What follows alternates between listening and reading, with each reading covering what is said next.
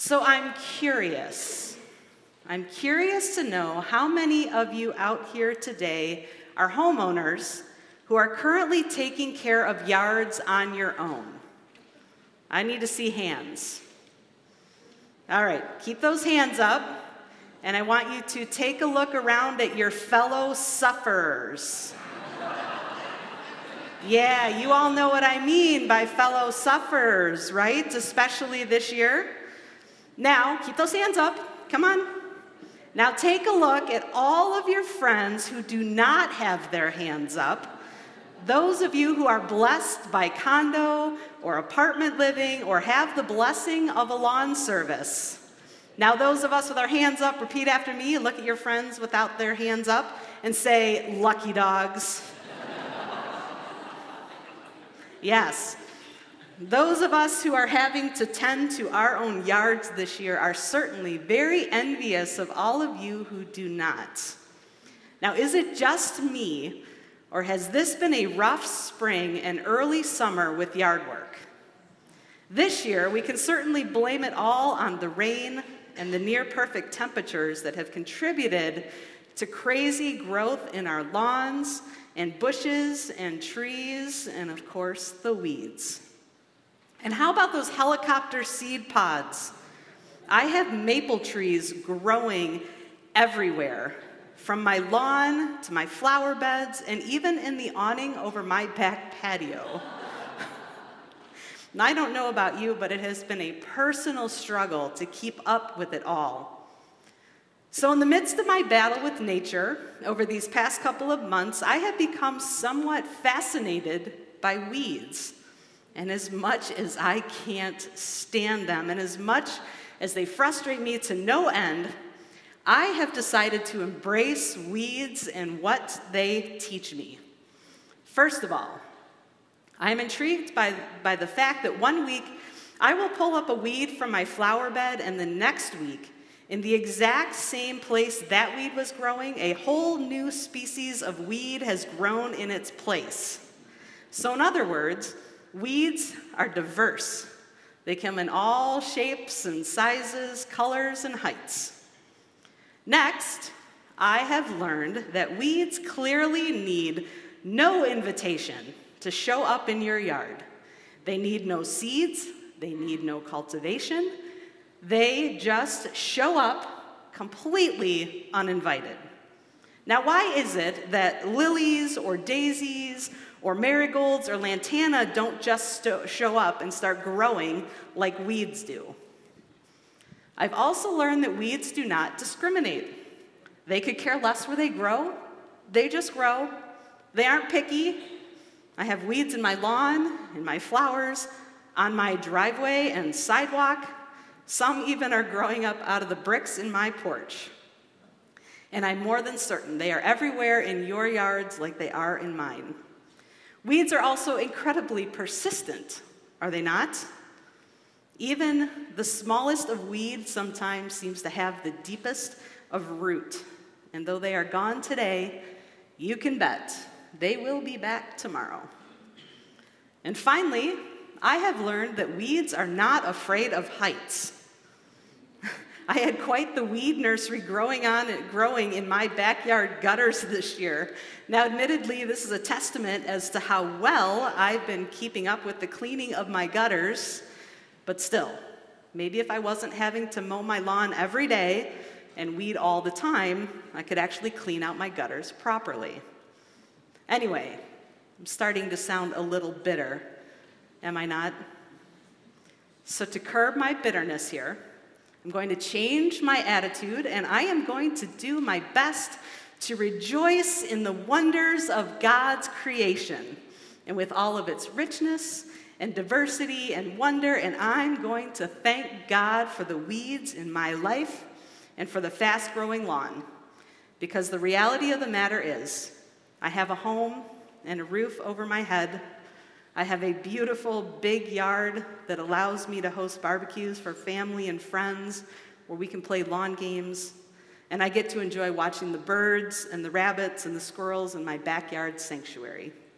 So it's a blessing, weeds and all.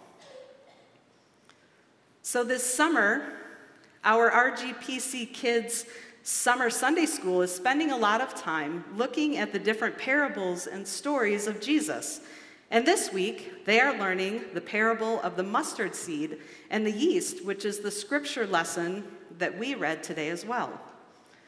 I know you have heard me say this before that Jesus is a brilliant teacher. So many of his teachings to us are tangible, they are real things to which his listeners could relate. And first century Palestine was a very much an agrarian agricultural society. So Jesus often used the visuals and metaphors of seeds and gardeners and planting and harvesting, all things which people of the day would be very familiar. And even though we are now a very industrial, technological society, we still could not persist without agriculture. In fact, 11% of the entire Earth's surface and 44% of land in the United States is all dedicated to agriculture. So, even though most of us living here in Metro Detroit and a high percentage of us who work for the automotive industry, we may not relate specifically to the work of agriculture, we can appreciate its necessity, even in the 21st century. In today's scripture reading, Jesus is trying to give his listeners an idea as to what the kingdom of God is all about. And he uses the metaphor of a mustard seed, the tiniest of all seeds, yet when it grows, it grows into a significantly sized plant, big enough for the birds of the air to come and perch in its branches. Now, here are some fun facts about mustard trees. They can reach an average mature height of anywhere between 6 and 20 feet with a 20 foot spread, although exceptional plants can reach 30 feet tall under ideal conditions, and it grows wild throughout much of the Middle East and Africa. The stem of a mustard plant also becomes dry and wood like, which gives it the aspect of a tree. It can grow all year long in warm climates, and frost makes the leaves sweeter while warmer weather makes them even spicier. Now, the mustard tree is not the source of the seeds used to make condiment mustard, as those are harvested from a special herb. So, I believe that Jesus is saying two things to us here in this passage. Theologically speaking, as believers of Jesus Christ, we view his kingdom to be an amazing place of the future a place of peace and rest and rejoicing and worshiping.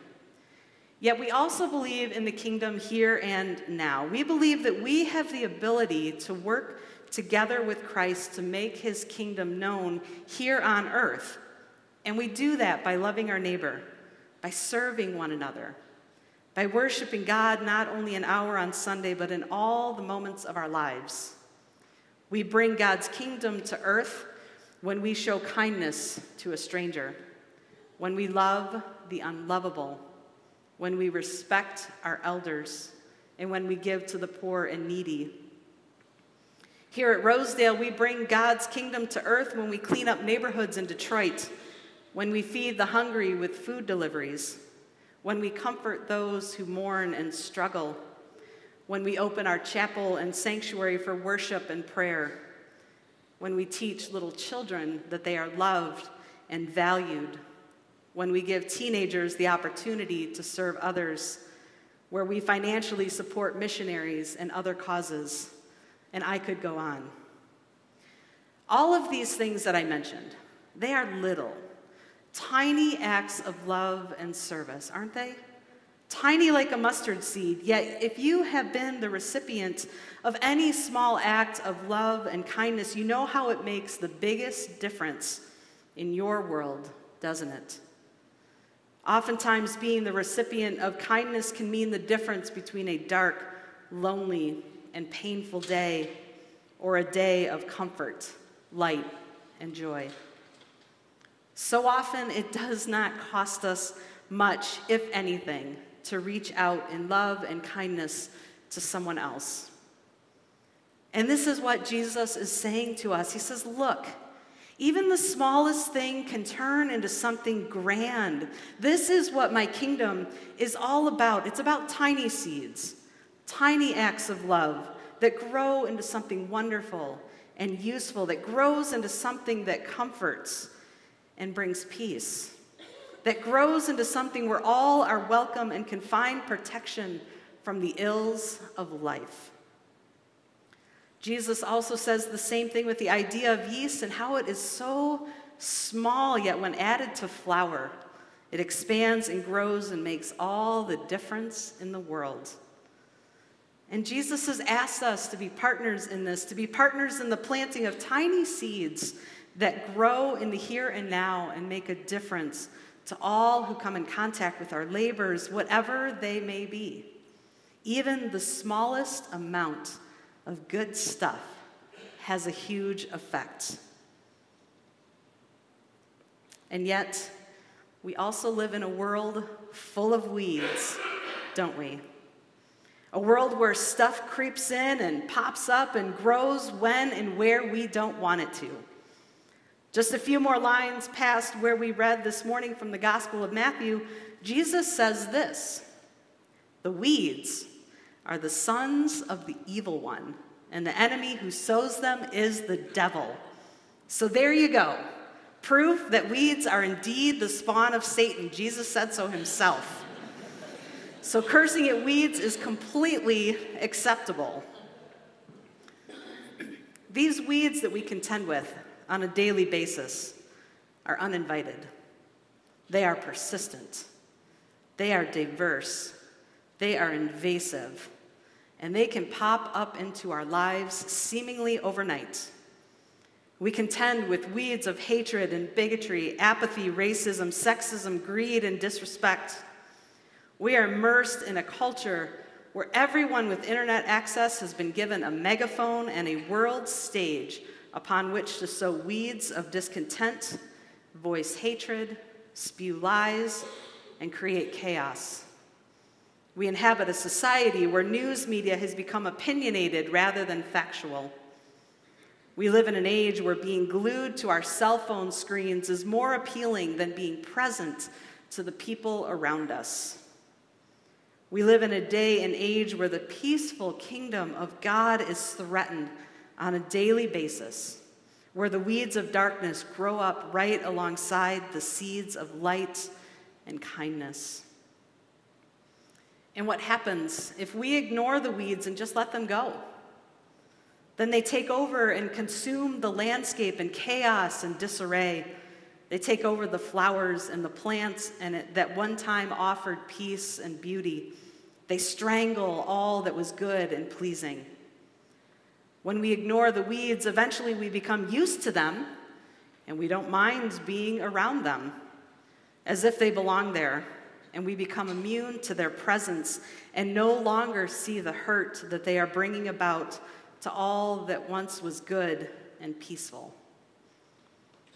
And because we have been called heirs of Christ's kingdom, that means that we have some work to do. It requires something of each and every one of us. It means that we have to tap into the power and the presence of the Holy Spirit that is working in and through each one of us. And we need to rely on its strength to keep planting the mustard seeds of faith and to diligently uproot the weeds of darkness. And like actual weeds that grow in our backyards, we know that it's almost a daily battle. We pluck up and remove, and they keep coming back. But don't lose heart, my friends, because Jesus has promised that we do not labor in vain, nor do we labor alone. For he sees our good works, and he has promised to labor right along beside us. So perhaps, as heirs to God's kingdom and children of God, as people who know our marching orders and what has been asked of us in order to make God's kingdom known here and now, maybe we need to have the mindset of weeds. What if we each looked inside of ourselves and discovered all the good that we have to offer this world? And by the power of the Holy Spirit, we become kingdom weeds. We become weeds of goodness that are persistent. We become weeds of goodness that do not discriminate. We become weeds of goodness that are invasive. We become weeds of goodness that will go to any heights to spread the love and the truth of our Lord and Savior, Jesus Christ. And when we get plucked up and uprooted, and we will get plucked up and uprooted, we will have faith that we will be strong enough to start all over again. And we will continue to plant and to grow and to cultivate peace and love and kindness. Because this world needs it and needs it desperately because quite literally, our lives and the lives of our loved ones depend on it. We get the privilege of tending to God's kingdom right here on earth and watch how even the tiniest of seed can grow into the biggest of trees. So let's tend to God's kingdom and let's be kingdom weeds. Amen.